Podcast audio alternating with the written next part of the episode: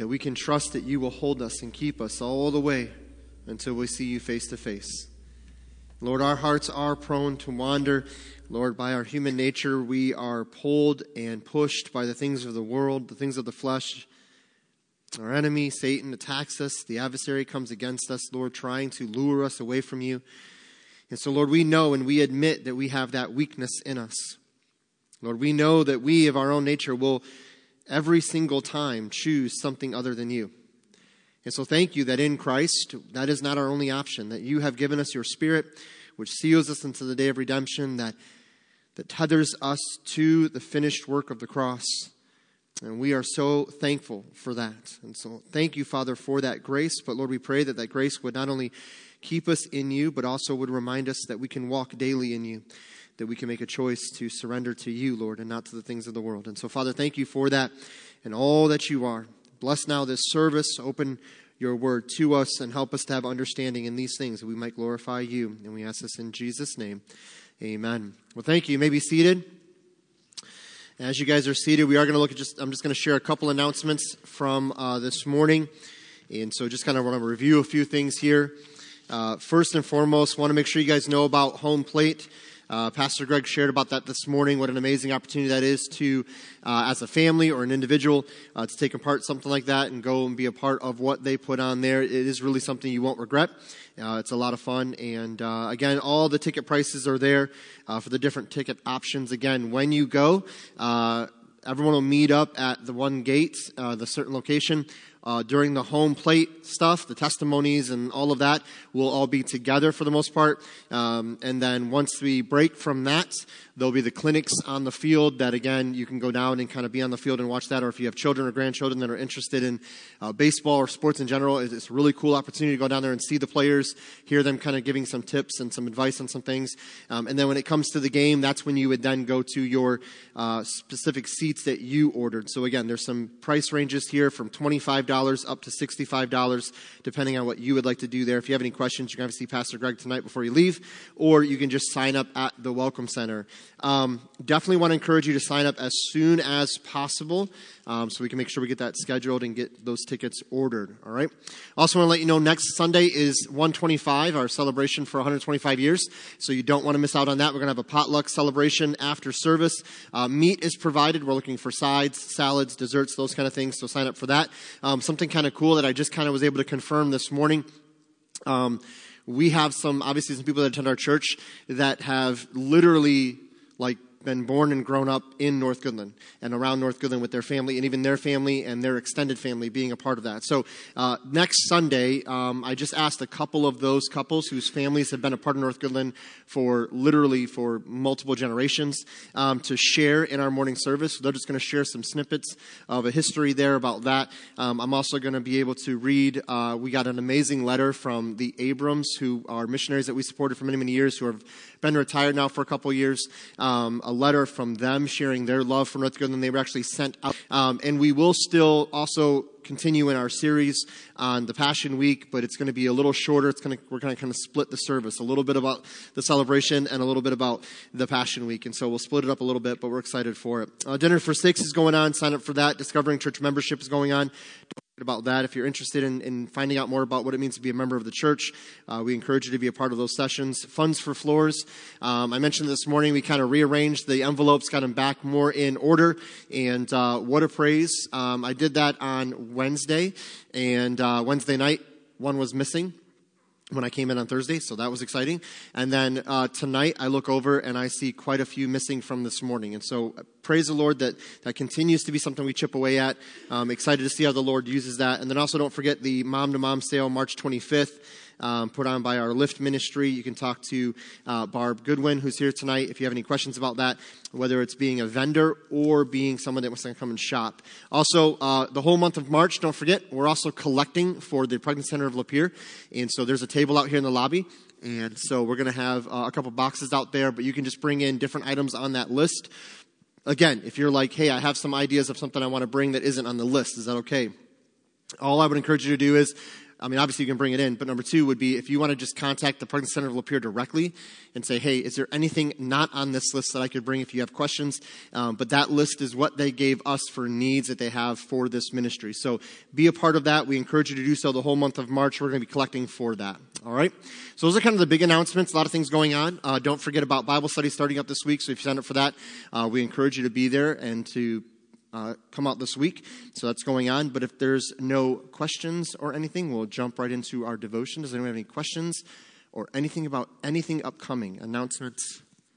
Anything going on? All right. Well, if you'd like to open the Bible this evening, you can, and go to Ephesians chapter 4. Now, as we've kind of been doing, we're going to be there in a few minutes. We're going to kind of set the stage, share a little bit about what we're going to be talking about tonight, and then move to Ephesians 4. All right, so we'll get there, but just give us a few minutes. So Ephesians 4, we have been going through the 10 Commandments of Progressive Christianity. And just as a kind of a little bit of a review, what's another name for progressive Christianity? Liberal Christianity. And we said this the first few weeks anyway. I really want you to be thinking about not liberal politics. Think liberal as far as interpreting Scripture. Everything is seen through the lens of how it affects me as a person, right? My understanding, my ability to comprehend this. And that's how I now define what Scripture says or doesn't say. If it fits into my culture, it fits into my way of thinking, okay, it's fine. If it contradicts my way of thinking or doesn't fit, then I must reject it, right? And that's not what it could mean. It can't mean that. It can't mean what you're telling me it means because I don't understand that. So that's really what we mean by liberal Christianity. Now, we've discovered a lot of things in these first 6 commandments. We're on the 7th commandment tonight. But I just want to open it up real quick. Is there anyone that has, as we've been going through this week to week, maybe something you've noticed as a commonality, and we've touched on some of these commonalities from one commandment to another, or just the overall progressive Christianity, but there's some specific things we've noted in these commandments that kind of tie together a little bit. So I just want to take a moment and just throw it out there. If you've been with us for a few weeks and you've kind of been going through this for a while now, what is a commonality that you're sensing or you're seeing in progressive Christianity? Now, you can summarize it. I don't need you to quote one of the commandments or whatever. I just want a kind of general idea, but maybe a way that you'd kind of summarize or look at just a commonality or something we see commonly talked about in progressive Christianity.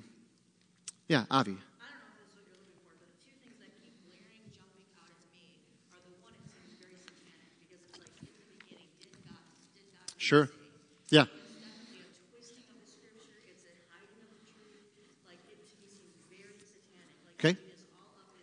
Yep. And then the other thing that I think is just so, it's just such a hypocritical paradox. Like, exactly what you're trying to say is exactly the opposite of what you're doing. Mm-hmm. Right? So you're trying to seem so loving. Oh, well, we're going to hide the truth so people go to hell. Or, right. You know what I mean? Like, every single thing that they're trying to pretend like they're so great about, like, so hip and so non-judgmental and so open-minded and this and that.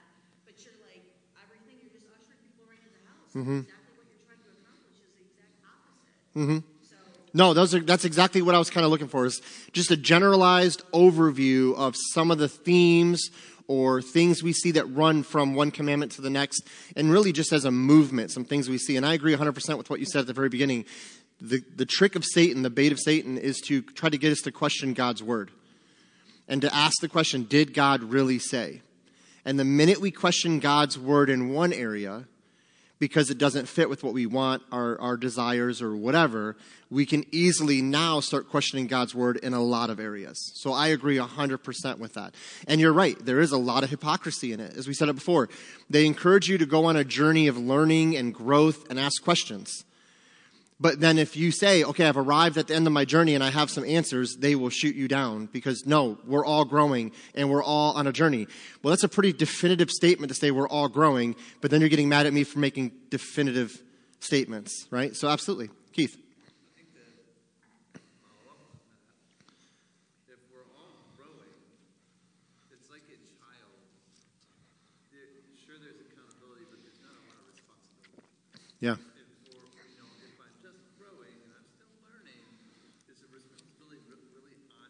Mm-hmm. No. I think that's a big part of what we're hearing Yeah. Yeah, I agree 100%. I love that analogy that, like, if you're constantly in a state of growing, then you never reach the point of going, as an adult, I now take responsibility for my actions, my thoughts, my words, whatever. Absolutely. Yeah. Anyone else? Yeah.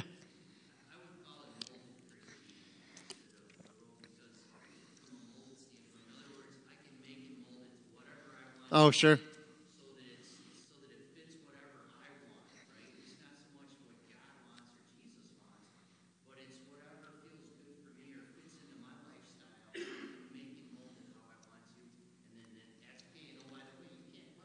Right, right.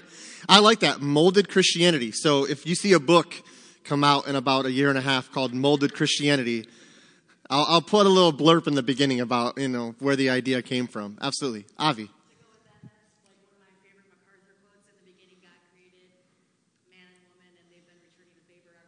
Yes, yes. Now man is creating God in their own image. Yep, absolutely. Yeah, we were made in his image, and now we're forming him into ours. Absolutely. Any other thoughts on that? Just some commonality, some common themes, some summary ideas about this whole movement. It's of their hearts instead of okay. What God wants. It's extremely, and the heart is deceitful. We all know that. And I've just been, reading through my notes, and I wrote down just they completely missed the core point. Yeah. Completely. Like, yeah. The whole time, every single commandment, they just missed the core of what Christianity really is. Yeah, Kelsey said it's a lot of the hearts. It's based in the heart. It's based in feelings and emotions. And they really miss the core point of whatever that point they're trying to make is in Christianity, right? They're missing the core principle or point of what the Bible actually says Christianity is, right? Anyone else? Because I just wanted to take a minute as a way of reviewing, just get some feedback and stuff. So, oh, I almost got you, Chrissy. She was trying to move her hand to get out of the way, and then she realized she was raising her hand. Lucky this isn't an auction. You just bought something. What's the overall view, and we've kind of touched on this, so I'm glad to hear this in a way. What's the overall view of Scripture? How would a liberal Christian handle Scripture in all that we've been saying versus how a Christian will handle Scripture, should handle Scripture? Some of it's a nice suggestion. Okay. Yeah. A lot of suggestions. Going back to what was said, Jeff said, it's molding, right? I mold even Scripture to meet what I want. Okay, it's relationship, not doctrinal. So I take the stories of Jesus, you know, healing the sick or having a conversation with the Samaritan woman, and I take the relational part out of it, but I ignore the doctrine or the teaching that might cause conviction, right? Absolutely. But yeah, again, driven by emotion. That it's the ultimate truth. Right. And they pick apart what they want. Mm-hmm. Scriptures. No, yeah, this is the ultimate truth. We believe it's the right.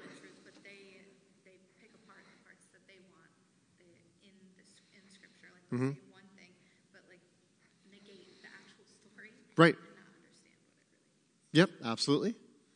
Any other thoughts on that? And a lot of it's actually wrong because, you know, I mean, it's either wrong or God's horrible because, you know, when God's angry and kills people. Right. Yeah, I mean, like, that's not really like God, so we're just going to ignore the Old Testament. Gotcha. Yep. Yeah, and I think Voddie Baucham was the one that said that a lot of liberal Christians will see Jesus as rescuing us from the previous vicious administration.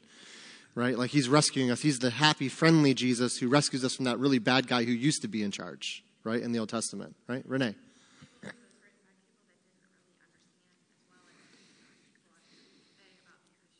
That's a huge point. By the way, where does that lack of understanding, so therefore it affects how we interpret it, start? It doesn't start with sexuality or marriage. It starts where? Genesis 1 and 2. If you take Genesis 1 and 2 and say, well, we can't really interpret that literally because obviously Moses didn't really understand the complexities of evolution, so we can dismiss Genesis 1 and 2 as the writer didn't really get it. He was being figurative. Do you see how quickly you can apply that to other areas of Scripture, the same principle? Well, Paul really didn't understand, or, you know, this individual, this prophet didn't really understand what they were saying, right? So we can't take it as literal. By the way, what we're really saying is it's not inspired. That's really what we're saying. The Word of God is not inspired. It's suggestions, it's good ideas, it's good principles, right? There's relational things in there that work. We should be honest. We should love our neighbor as ourselves, and that's fine, but we don't see it as inspired. This is why when you study theology, one of the first theology classes you will take or should take is bibliology. Why? Because everything you believe about God has to be built upon a right understanding of the Word of God. If I don't understand the Word of God in the right context and the right way to interpret the Word of God, I'll never understand Jesus, the Holy Spirit, salvation. None of it will make sense apart from understanding the Word of God. So that's why if you go to a university or a college and you study theology, 101, it's bibliology. Let's get a right handle on Scripture. Now we can move into what does the Bible say about Jesus, salvation, and all these things. If you do it the other way around, you're going to end up with picking and choosing, right? Because you don't see Scripture as inspired. So anyone else? Anything else before we move on? I just wanted to kind of use it as a way to review, kind of go through some things there. Yeah? Okay. So 7th commandment. And again, I know I gave you guys all 10 at the beginning, but I'll go ahead and read through this again. The 7th commandment is meeting actual needs, and you're going to hear everything we just talked about in this commandment. Meeting actual needs is more important. So meeting actual needs is more important. Some of you are like, how's it going to end? Like you're trying to think about how it's going to end. Than maintaining institutions. Meeting actual needs is more important than maintaining institutions. Meeting actual needs is more important than maintaining institutions. Now, there's a key in this commandment. They've done this almost in every commandment. There's a word here that they do this on purpose to make us believe. I'm not saying institutions are bad or wrong. I'm just saying this is more important than that. You can have your institutions, that's fine, but this is really what's important. And they've done this in every commandment. By the way, what do we think that institution is they're referring to? Orthodox Christianity and theology. Okay, and where do we go to learn that? The church. They're getting pretty basic. It's the actual church gathering. So what's the commandment really saying here? So as we try to do, I'll try to give you an idea of what they're really saying, and then we'll talk about the biblical approach to this idea. So what is this really saying? Well, Gully, again, our kind of advocate of this, laments how, quote, institutional functions and dysfunctions trump the church's mission and purpose. He argues that most Christians are blind to this reality. Another quote, it seems to be a common trait among humans and the institutions we create to ignore our flaws, even as those failings cripple our ability to function and grow. There's that word grow again, right? We never really arrive. We're just all growing. So I'm going to read that again, and I'm going to ask you to kind of give me feedback on this quote. All right, so I want you to see if you can pick out some of the errors in this quote. It seems to be a common trait among humans and the institutions we create to ignore our flaws, even as those failings cripple our ability to function and grow. There's one key thing that jumps out to me in that quote. What did you hear there that maybe... One more time, for those in the back. Okay. I had to read it 7 times, so what does that say about me? Okay. Did you just snort? Did someone snort? I thought I heard something. Oh, the baby snorted. Okay. All right. Okay. I don't think the baby snorted, but okay, let's move on. It seems to be a common trait among humans and the institutions we create to ignore our flaws, even as those failings cripple our ability to function and grow. So what's the institution he's talking about? So what's wrong with that quote, Keith? I think he said the institutions we create. Yeah. So that should just jump out at you. Who created the church? Right, specifically Jesus Christ instituted the church, right? He laid the groundwork of the church. We didn't create the church. Now, what does he mean? Let's be fair. Let's try to be fair to what he's maybe trying to get at. What does he mean when he says our institutions? Let's be fair and say maybe he doesn't mean church, big church. Now, I think he does.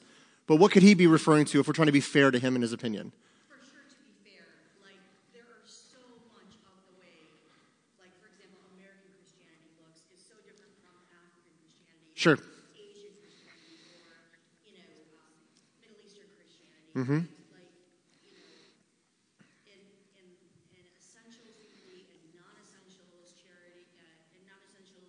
Liberty. Thank you, and all things charity. Yep. Right?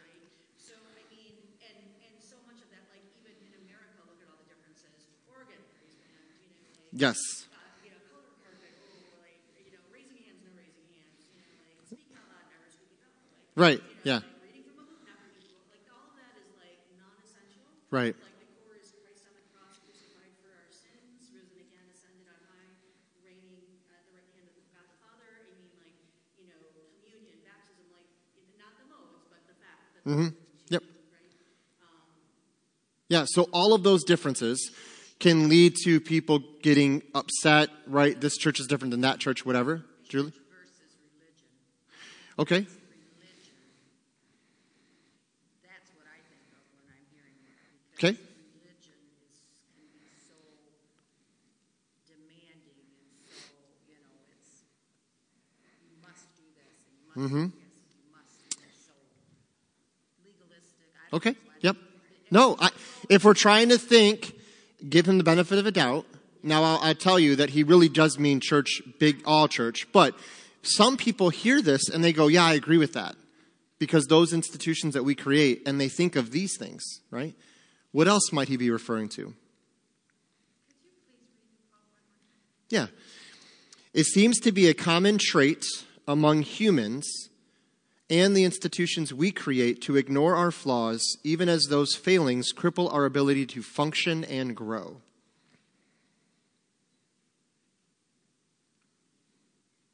So what else might he be speaking to here? Or what else jumps out to you? Let's go that route.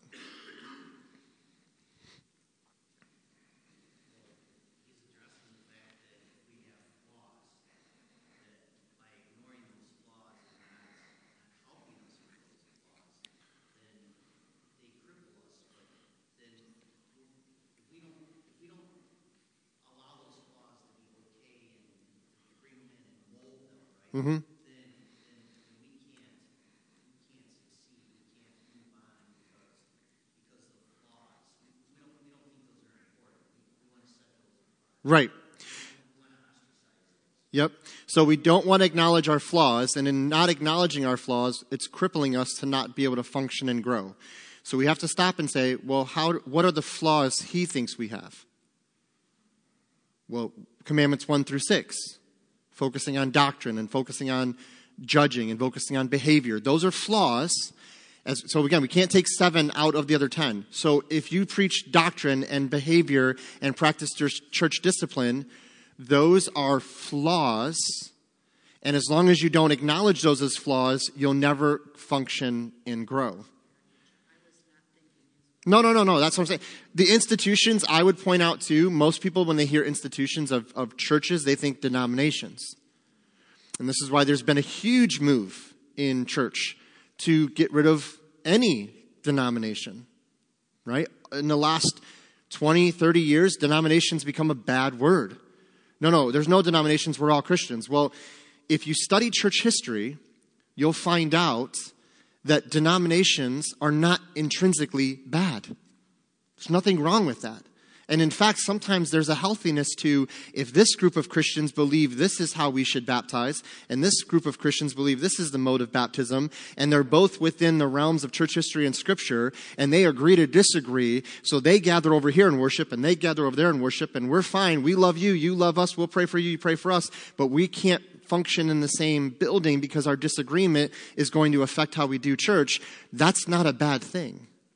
It's when those differences of doctrine or differences of opinion lead to, well, we're better than you, or we're right, you're wrong. And the infighting in Christianity, now we've crossed that line. But we can't think the word denomination is bad. Another thing that Julie said that I just want to touch on real quick, because I agree with what she said. Religion and the church. As I think you said church and religion, but when I hear church, I know Julie means the actual biblical church, the function of Christianity. We have to pause here. We've all heard the saying, right? Jesus didn't preach religion, he preached relationship. Okay, that sounds really good. Practically, practically, what is Christianity? If we're being honest, if you're talking to somebody in the world, what is Christianity? It's a religion. What does James say about religion? Okay. Did he say religion is bad? He said hypocritical religion is bad. So I know the statement, and I've heard it for years. I've said it. I understand what we mean. But I've also had conversations with people, they get really confused and they go, that bothers me because it's a religion, right? It's the word religion just means an act of worship, just giving an act of worship to God, just the works of worshiping God. Nothing wrong with that. And I know why we do it. We distinguish it because we see religion as the legalism and the works and all that, and Christianity as the grace-based relationship with Jesus Christ. But if we're being honest, and this is a side note, but if we're being honest, it's a religion. Okay, so I'm just kind of throwing that out there. If you come across somebody and they say, no, it is a religion, don't argue that point because they're right. It is a religion. The difference is the basis of our religion. Every world religion, every world belief system, apart from Christianity, starts with distance from God. How are you going to get connected to God? How are you going to get to God? How are you going to get to heaven? Everyone is based in works. Everyone. Except for Christianity. It's the only grace-based religion. So I'm just throwing that out there. When Julie said that, I agree with what she said, but I've heard that over the years. And like I said, I've said it myself. But I just wanted to throw that out there because I've heard conversations with people say, well, you say it's not a religion, but it is a religion. So let's not argue that point, okay? Let's understand that religion is not a bad word. It needs to be the proper religion of what the Bible is for, that pure, undefiled religion before God, okay? All right. Let's move on. I'll give you a little more of his thoughts on this. Also, Gully speaks to this tendency of walking away from organized religion. There's another term we hear a lot. Institutions, organized religion. Oh, I'm sorry, quickly, on that quote. When he says our ability to function and grow. So function and grow. We also have to realize he's defining those terms. So think about that as we go through the rest of this. All right. So again, he talks about this tendency of walking away from organized religion and being disillusioned with the institutional church. This is becoming more and more common, especially among the younger demographics. Gully attempts to give some helpful tips and observations. So thankful he does. But again, the goal is not to restore the church to a biblical idea, but to divorce Jesus from the bride, the church. That's really his goal. And when I hear people say that, I love Jesus, but I don't like the church. It's like saying, I love you, but I can't stand your spouse. Right? And I won't even use an example of anyone in the room because I don't want to cause an email or a fight or anger or anything like that. I don't want to offend anybody. But it'd be like saying to somebody, hey, you're my best friend. I really like hanging around you, but dude, I can't stand your wife. I can't. Well, that's not exactly complimenting the person, right? Jesus, I love you, but I can't stand your bride. I can't stand the church. And people say this, and they think they're being spiritual. Like, oh, I'm madly in love with Jesus, and I love everything about Jesus, but I can't go to church. I don't like the church. If you love Jesus, and if you're committed to Christ, you will be a part of the church, connected to the church, gathering as the church. You cannot divorce one from the other. Now, is it true that people are walking away from organized religion because of all the things you just said? The way we do church, the legalism, right? The difference of opinion and all those things. Of course it is. And it leads us to understand a truth that we must really admit. Does the church have flaws? Biblically defined flaws. Yeah. So here's a statement that's going to not shock you, but summarize what we mean by that. The church is not perfect. The church is not perfect. Let's go to Ephesians chapter 4. I knew we'd get there sooner or later. Ephesians chapter 4. So we're going to read two texts that really give us a lot of insight into the church. Okay, into that function and purpose of the church. Not exhaustive, but gives us some ideas. So Ephesians chapter 4, verses 11 through 16. So if I can get a volunteer that would like to read that for us. So Ephesians chapter 4, verses 11 through 16. Who'd like to start? Avi, thank you. And then Ephesians 5, 22 through 33. So Ephesians 5, 22 through 33. Who'd like to read that one for us? Kelsey? Awesome. All right, Avi, go ahead.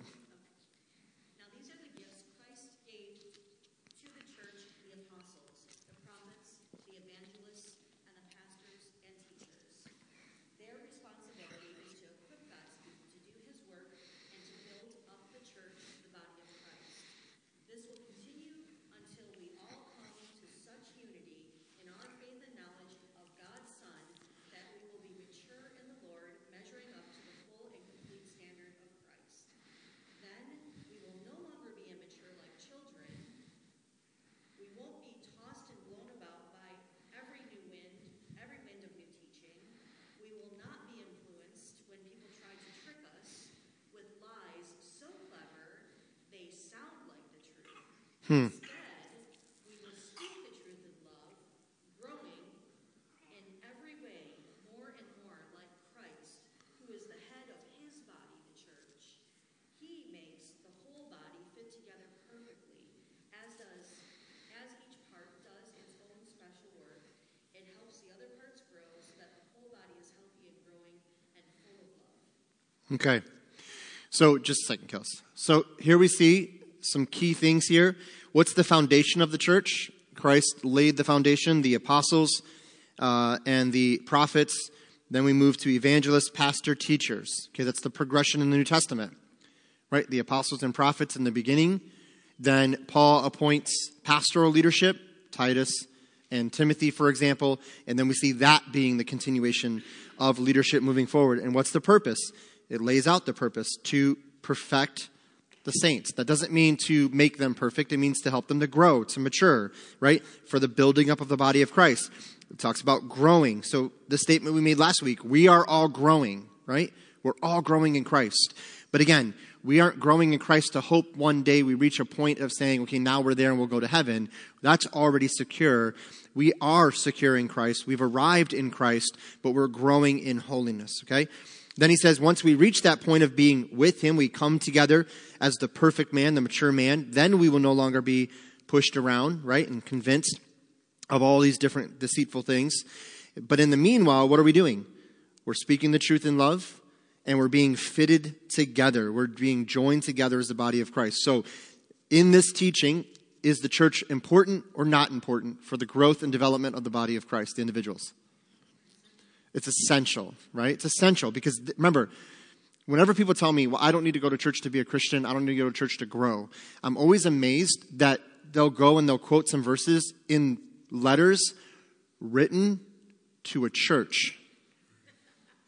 So if they took that principle and applied it 2,000 years ago and they lived in Philippi, guess what? They would never hear it because they weren't there, right? But we do this again. So again, it's essential. Ephesians 5, 22 through 33. If you want to spend a little longer time on verse 22 and pause, that's fine. I'll let you do that. So yeah, just read it as slow and as drawn out as possible.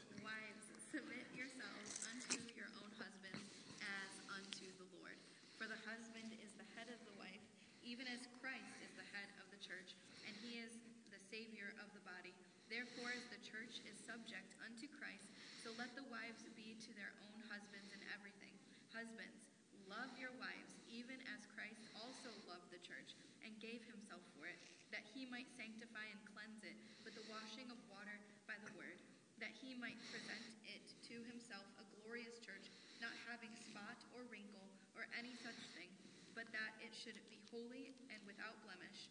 So ought men to love their wives as their own bodies. He that loveth his wife loveth himself. For no man ever yet hated his own flesh, but nourisheth and cherisheth it, even as the Lord the church. For we are members of his body, of his flesh, and of his bones. For this cause shall a man leave his father and mother, and shall be joined unto his wife, and they two shall be one flesh. This is a great mystery, but I speak concerning Christ and the church. Nevertheless, let every one of you in particular so love his wife even as himself, and the wife see that she reverence her husband. Okay. So here we see Paul using marriage as an illustration of Christ and his church, right? And we see this example of how the husband is to love the wife and sacrifice for her. So Christ did that for, we'll stand before Christ. And when we do, how will the church stand before Christ here, and how we'll stand before Christ? Okay, without spot or blemish, right? That we are perfect. We are cleansed. We are washed clean. How is that possible? Not because of what we've done, but because of what Christ did for us. So again, this is important to understand that the church is vital. Christ sees the church as important. And yes, we are not perfect, but one day we will be perfected. So again, the church not being perfect is an obvious statement to many of us, but in the culture, especially the world around us, some think that Christians believe the church is perfect, that we actually think our churches are perfect, that we are perfect. This is not true. I've never been in a church that actually felt that way or believed that, but somehow this has gotten out there. And I do believe there's a hint of truth that most likely churches or Christians have given off that opinion, right? Maybe in the way they act, in the way they speak. But obviously we know it's not true. The church, the body of believers, is being perfected by the gospel. We are saved and being saved. One day we will be saved. We've been saved, we're being saved, and we will be saved. We will be presented to God as his spotless church without blemish or wrinkle. But in this life, we are still being sanctified, being made holy. Yes, we strive to sin not, First John 2:1, and yet we know that we have an advocate with the Father because we are not there yet. And I'm so thankful that we are growing and maturing in Christ, and we have an advocate for when we fall and we don't strive as we should to avoid sin. Gully's issue, and mine as well, with many churches, that they are run more like a Fortune 500 company where the bottom line takes precedence over the Great Commission. It's more important about how it looks and the bottom line and what we're doing financially.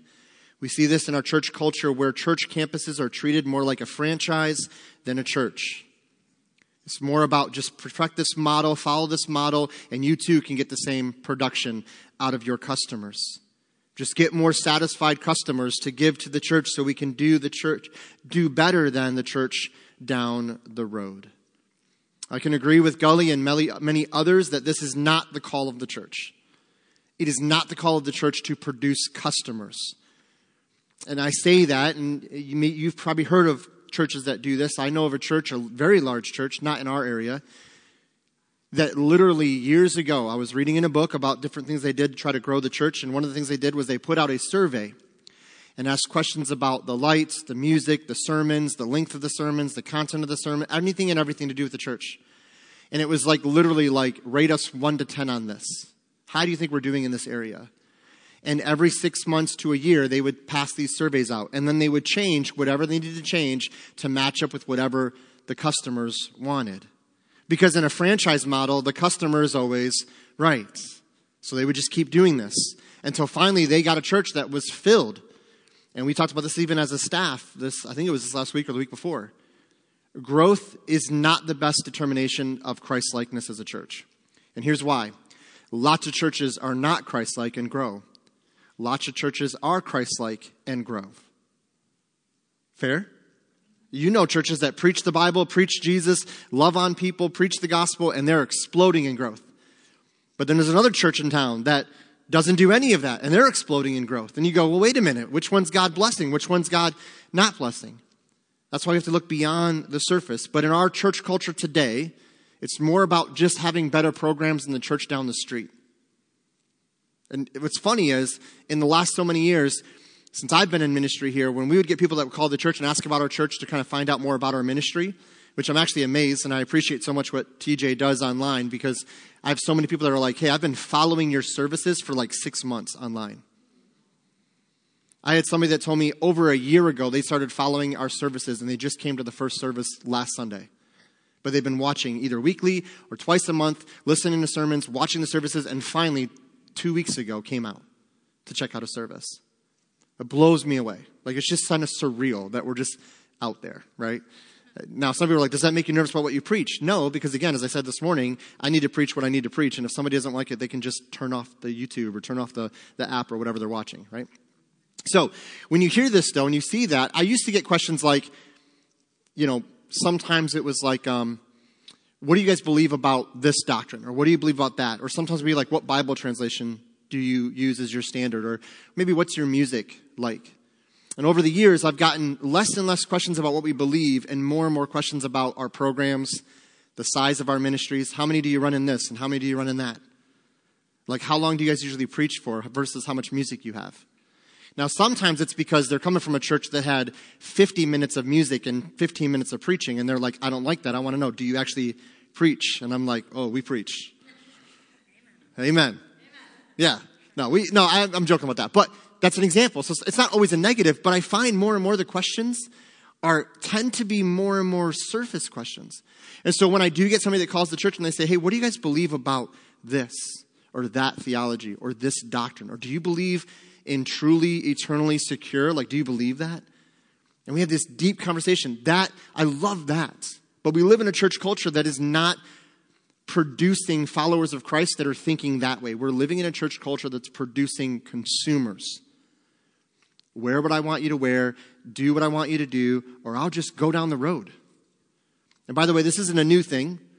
This is something that's been in church for a long, long time. So again, we've all heard stories about examples like this.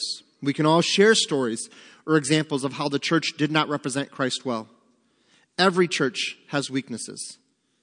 Every church has weaknesses, and those weaknesses need to be addressed because every church is full of both saved and unsaved individuals. And the saved are merely forgiven sinners that are still battling sin in various forms. And so we constantly need to be addressing, under grace and through faith in Christ, those weaknesses. However, the church is still the bride of Christ. I love what Michael Kruger says in his critique of Gully's work. He says this, and I love this. Even so, like, the church has weaknesses. We're not perfect. We know that. We admit that. But even so, the church remains Christ's glorious and wonderful bride, dearly loved and cleansed by his blood. Like, yeah, we're not perfect, but we still remain in our identity as Christ's glorious and wonderful bride, dearly loved and cleansed by his blood. The church may not be perfect, but she is set apart as holy. Gully and other progressives do not share the same high view of the church. We said this already. Who created the church in Gully's mind? Well, we did. Because humans wrote this book, not inspired. So therefore, the church is not inspired. It's not given and gifted through Christ. It's merely human creation. Gully and progressives, again, do not share the same high view of church as Kruger represents here. To them, it is merely another institution that can be dropped as outdated and unneeded. Gully says this, and I love again, when people that don't believe the word of God to be inspired quote Jesus, or what Jesus would do, or what Jesus would say. Gully says this: Jesus appeared to give the church little thought, neither its genesis, meaning his creation, nor continuance seemed a priority to him. Jesus appeared to give the church little thought, neither its creation or its genesis, nor continuance seemed a priority to him. So two things to take note here. Progressives are not taking Scripture as a whole, and since Jesus spoke only a few things about the church as they define it, we can dismiss it. However, the entirety of the New Testament obviously speaks to the beginning and priority of the church. But do you see how we have to go back to bibliology? If I dismiss the Word of God as inspired, you tell me, well, yeah, but Paul said this, and Acts 2 shows the beginning of the church, and the Spirit of God did this, and then we compare that with what Jesus said. They'll go, well, I'll take what Jesus said, sort of, but the rest of it I don't believe. That was just man-made to cause control. And because it's not inspired, they can pick and choose. So again, if Jesus only said a couple things with the word church in them, then they would dismiss that. However, they still have a problem. The second point we need to understand is that Jesus cared a great deal about the coming church, the creation and the continuance of the church. He spoke about how to restore fallen sheep, as well as the importance of feeding those sheep the word. What did Jesus tell Peter when he was having that amazing restorative moment with Peter? Do you love me? And when Peter said, yes, I do, what did he say? Feed my sheep. What's he referring to? The church. Remember, Peter is the man in Acts 1, really Acts 2, all the way through Acts 9. He's the main kind of leader in that movement, preaching and teaching and all those things. Obviously, he preached on the day of Pentecost. So Jesus understood that and, again, was very connected to this. He is the one that planted the church and is currently building the church. As far as continuance is concerned, he states that the gates of hell will not prevail against it. That is a statement saying what? I've planted my church. I've founded my church. I'm growing my church. And the gates of hell will not prevail against it. That's speaking to continuance. Nothing will stop this. So even in Jesus's, if they want to only take what actually is recorded in the Gospels, their seemingly limited amount of scriptures, does Jesus care about the beginning of the church? Absolutely. Does he care about how the church grows? Absolutely. That's the whole point of church discipline. And he also cares about the continuance of the church. So Jesus very much cared about the church. And that leads us to the purpose of the church. The purpose of the church. This is where we discover the core misunderstanding from progressives. And by the way, this is also seen in churches all across our land. You've talked to Christians maybe that attend other churches or maybe even this church. And their view of the purpose of the church is not appropriate. It's not biblical. And here's what I mean by that. The church is seen in purely a horizontal view. This is another summary, another theme we see through all the commandments. What do I mean by a horizontal view? How humans relate to humans. When you read Gully's work, he'll only talk about how the churches function and the idea of growing. Remember we said that we need to function and we need to grow. Do you know what function he's talking about? Serving the poor, doing good things, being good people, meeting the needs of the needy, right? Are these bad things? No. But is the only thing the church called to do is serve the needs of other human beings? He would say that's the most important thing that the church can do. Again, human to human. There is no mention of worship, no mention of glorifying God, no mention of preaching the word, or the use of the ordinances, baptism and Lord's Supper. Why? Because that doesn't really do anything for people.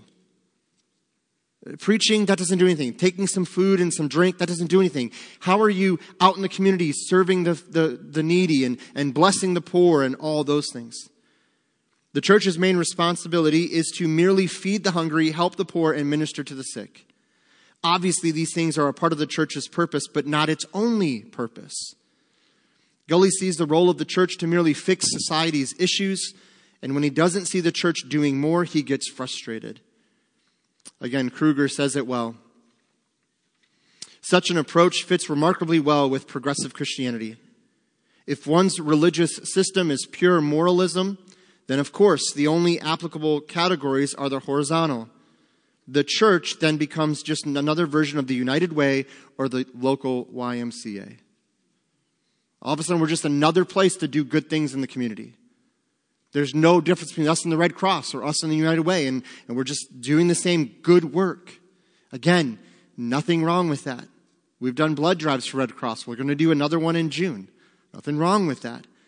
But if your view of the church is based solely in societal issues, this is also what's kind of been labeled the social gospel.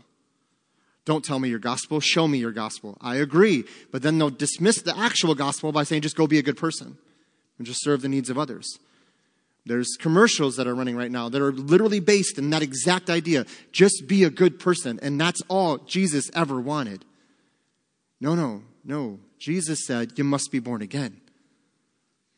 So again, biblically, the church is not commanded to pick one from the other. It affirms both the horizontal and the vertical needs. I would argue we cannot be the church horizontally in relationships and serving the needs of the poor, the sick, and all of that without a proper vertical relationship. Because if I'm serving the poor just to feel good about myself, I'm not going to do that very long. But if I'm serving the poor because I'm serving the Lord by serving the poor, then that's going to motivate me because I'm glorifying him, honoring him. And what does James say? It's just a way to get to sharing the gospel. It's just a way to get to sharing the gospel. Progressives' solution is to get rid of the church as a whole, rather than encouraging the church to return to its proper place. not as merely a place to fix the world around us, but to be a body of born-again saints proclaiming the word and glorifying God. So again, what are the progressives' problem with church? They don't understand the church. It's purely this. What are you doing to do this? And just stop for a second and think about this. How many times have you even heard someone say, don't answer out loud, but just think about it. And maybe going into the next couple of weeks, when you hear people talk about the church, what do they emphasize? There's nothing wrong. I mean, we're doing things for Pregnancy Center of Lapeer. There's nothing wrong with that. But if their only emphasis is always this way, then they're missing the actual purpose of the church, which is primarily this way. Right? We are his church. So again, when we preach the gospel and preach the word and point others to Christ and we gather for the Lord's Supper or people are baptized as we got to be a blessed partaker in last weekend, man, that is glorifying to God. And that's why we're here. And out of that comes the fruit. Any other thoughts or comments on that before we're dismissed? Thoughts, comments on this talk tonight? Yeah, Avi.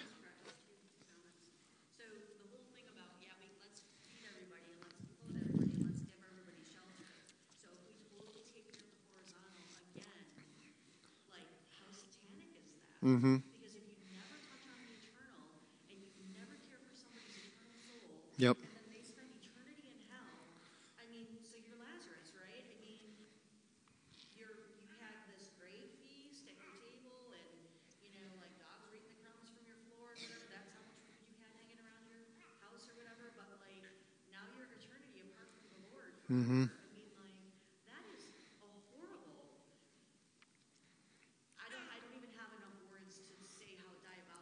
Mm-hmm. Like, it's the exact opposite of caring for somebody as far as feeding and clothing and sheltering, but you don't look after their soul. Mm-hmm. So there's the one thing. And of course, I can't do that. I'll think about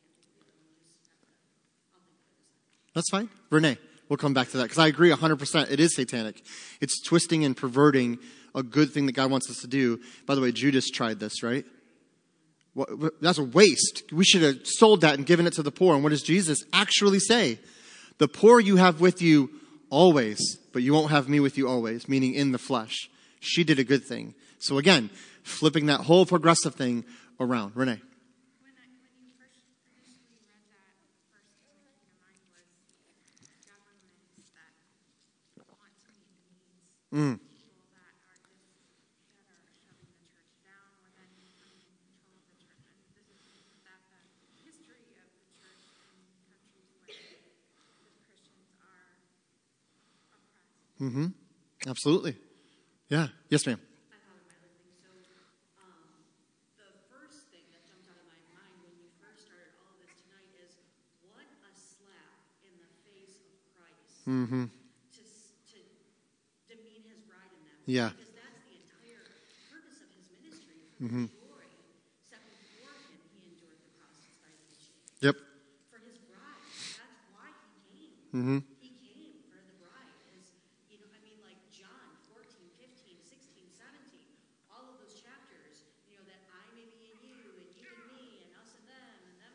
Yeah.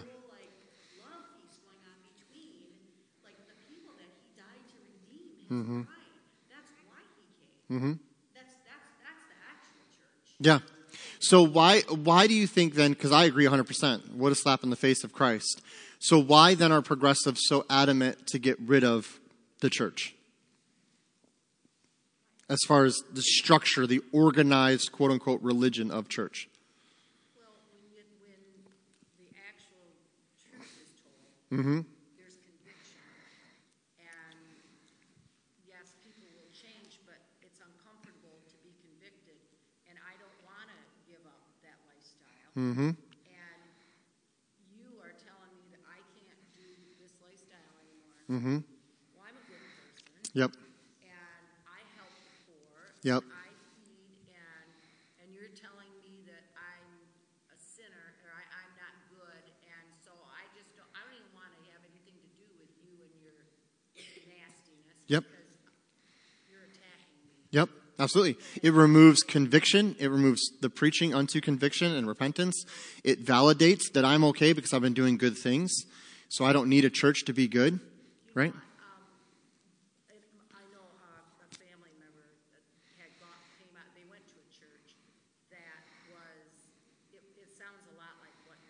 Mm-hmm. But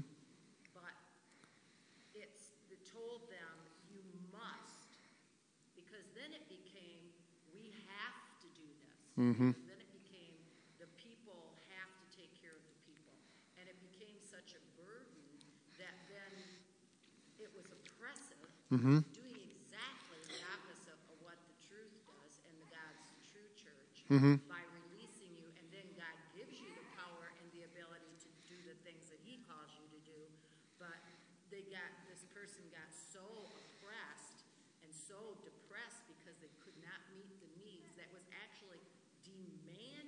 Mm. By the leadership, you must. And if you didn't, you were ridiculed in front of the others because you weren't doing enough. Yes. Yeah. Wow.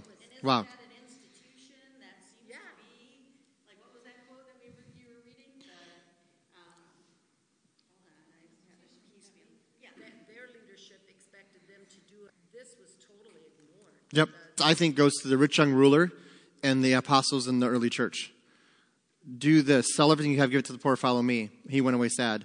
The apostles in the early church did it willingly of their own choosing, just as we've been studying in Exodus, how the Israelites gave willingly to the needs of the tabernacle, not forced, not commanded. They just gave. And the Lord blessed because of that. Renee, I thought I saw your hand.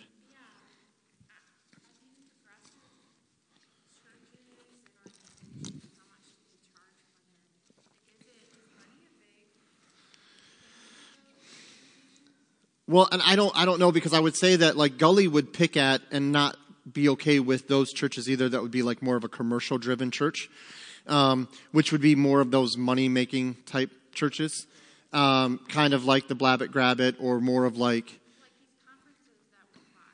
Mm-hmm. Financial gain, yeah. Well, and that's the hypocrisy, right? I'm pretty sure you didn't go there for free. Right? So obviously they can pick at the corporate church and say, well, you guys are just in it to make money, or you guys are just in it to fleece the people. Well, I don't think you're giving your books away. Right? So, like, you don't like that people are giving money to an organization because you don't believe in what that organization represents. Now, again, I will say, I do think there's churches that do fleece their people, that do constantly, like, you know, every week there's another... We're doing another building program and another building program. And it's like, okay. So I do think there's a line for that. But yeah, I would say that he would probably be critical of those churches.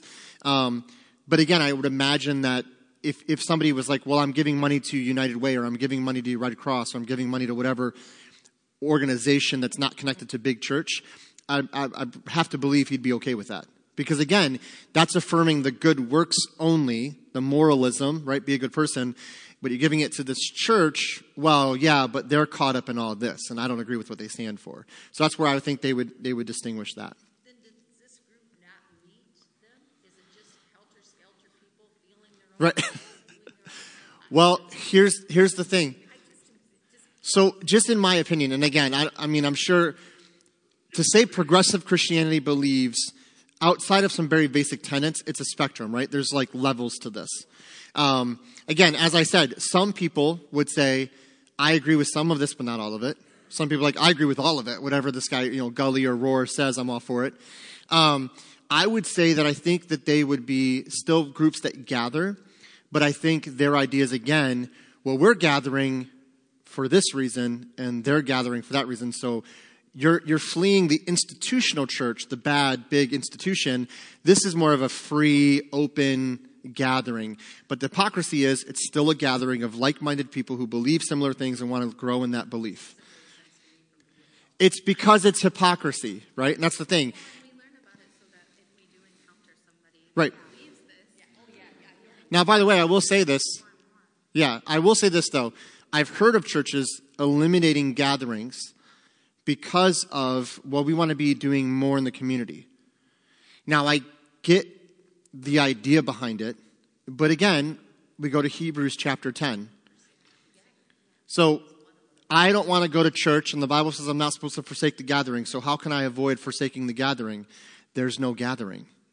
If we eliminate the gathering, I'm not breaking a command. I'm breaking a scriptural principle, right?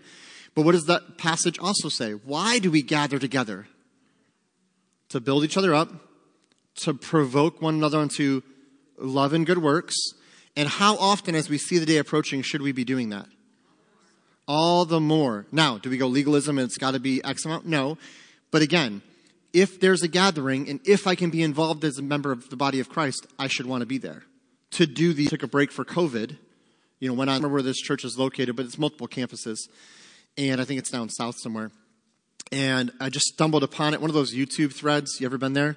You watch a video and, there's another video. That's interesting. And like 4.5 hours later, you're like, what did I do with my life today? Like, this is embarrassing, right?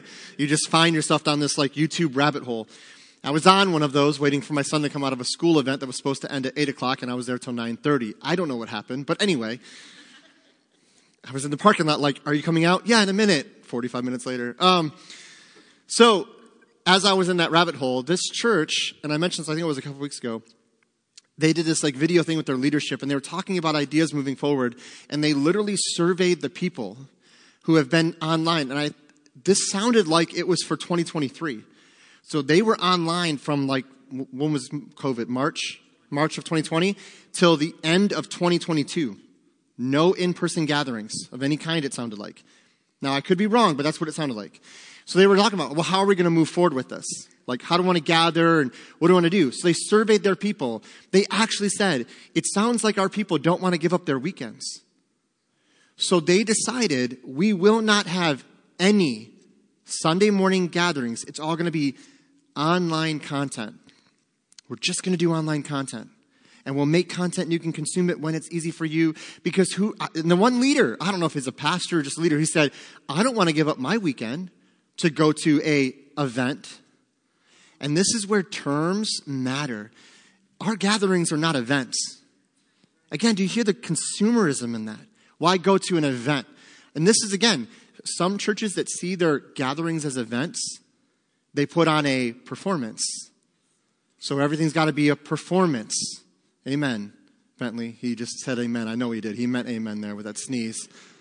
So when you hear that, this church was willing to say, we're not gathering at all. It's all online. Why? Because that's what our people really want. And then the one woman leader or whoever said, and that would actually take a large financial commitment from our people to do a weekly event. So now that sounds to me like they're not giving financially to this, at least not to what they were. So to me, again, to answer the question, yeah, I think there's some churches that are taking this to the extreme of, well, we can, and this is, again, why phrases matter. Right? How we say these things and what we mean. Don't attend church, be the church. That's one of our simple statements of what it means to live your faith. People will take that statement and they'll go, well, then I don't have to go to church to be the church. That's not what that statement means. The other thing we need to note is the body of Christ, the bride of Christ, the church is always a collective. Individually, you are not the church individual. We are the church collective. We are the temple of the Holy Spirit, and we come together as the body of Christ. But when people say that, I don't have to go to church to be the church, that means I can go live out the function of the church, glorify God in how I witness, share, bless, and do all those things. But not at the expense of the gathering. And we've taken phrases like that are sound good, and in principle, I like the idea behind, but we've kind of exploded it out, and now we use it as an excuse. But the truth is, you're not the church individual, I'm not the church individual, right? We need the gathering to be the church, okay? So we'll go ahead and we're going to close because it's like 7:12, and you guys got me on that little preaching rant. What's going on? Y'all got me going. Okay. But no, I do hope this has been a blessing to you and encouragement to you guys. And again, this is not to be critical in the sense of any one person. We're critical of the teaching. We're critical of the ideas, okay? This is not an attack. If you find someone who's like a progressive Christian, don't go like, you're a horrible person. No, okay? What we mean is we want to guard our thinking against wrong teaching, and we want to think the proper way so we can defend our faith, okay? Well, let's pray, and we'll let you guys be dismissed. Father, we thank you for this evening, Lord. We thank you for this time that we can gather together, and I pray that it's been glorifying to you and, Lord, a benefit and a blessing to your church. Father, thank you that this is more, so much more than a human event, that we just come together and be entertained with some music and hear some motivational speaking and then go about trying to do good things. Lord, what a shallow way to see the church. Because, Lord, at the end of the day, I, as a follower of Christ, I need so much more than just a motivational talk. I need the Word of God. I need the conviction of the Spirit. I need the direction of your Word. I need you to equip me and strengthen me to do the things I'm called to do. Because, Lord, even with those things, I still fall short. I still don't do what I should do. As Paul says in Romans 7, the things that I want to do, I don't do. And the things I don't want to do, I do. We need you desperately. So thank you for your church. Thank you for the body of Christ. Lord, forgive us where we've neglected the body of Christ or neglected these things we've been talking about tonight, Lord, because it's beneficial and it's needed to us and for us so that we might glorify you. Father, we pray you'd bless this church and this community that we would make a difference and an impact for Christ, but that, Lord, ultimately that you would be glorified. Thank you for all that you're doing here. Lord, thank you for all that you have done over these last 125 years of just changing lives in this community and all over the world. So, Lord, I pray that you would bless as we go our separate ways. Bring us back on Wednesday, Lord. And again, thank you for all that you do. We ask in Jesus' name. Amen. All right. Well, you guys are dismissed. We'll see you Wednesday night at 6:45.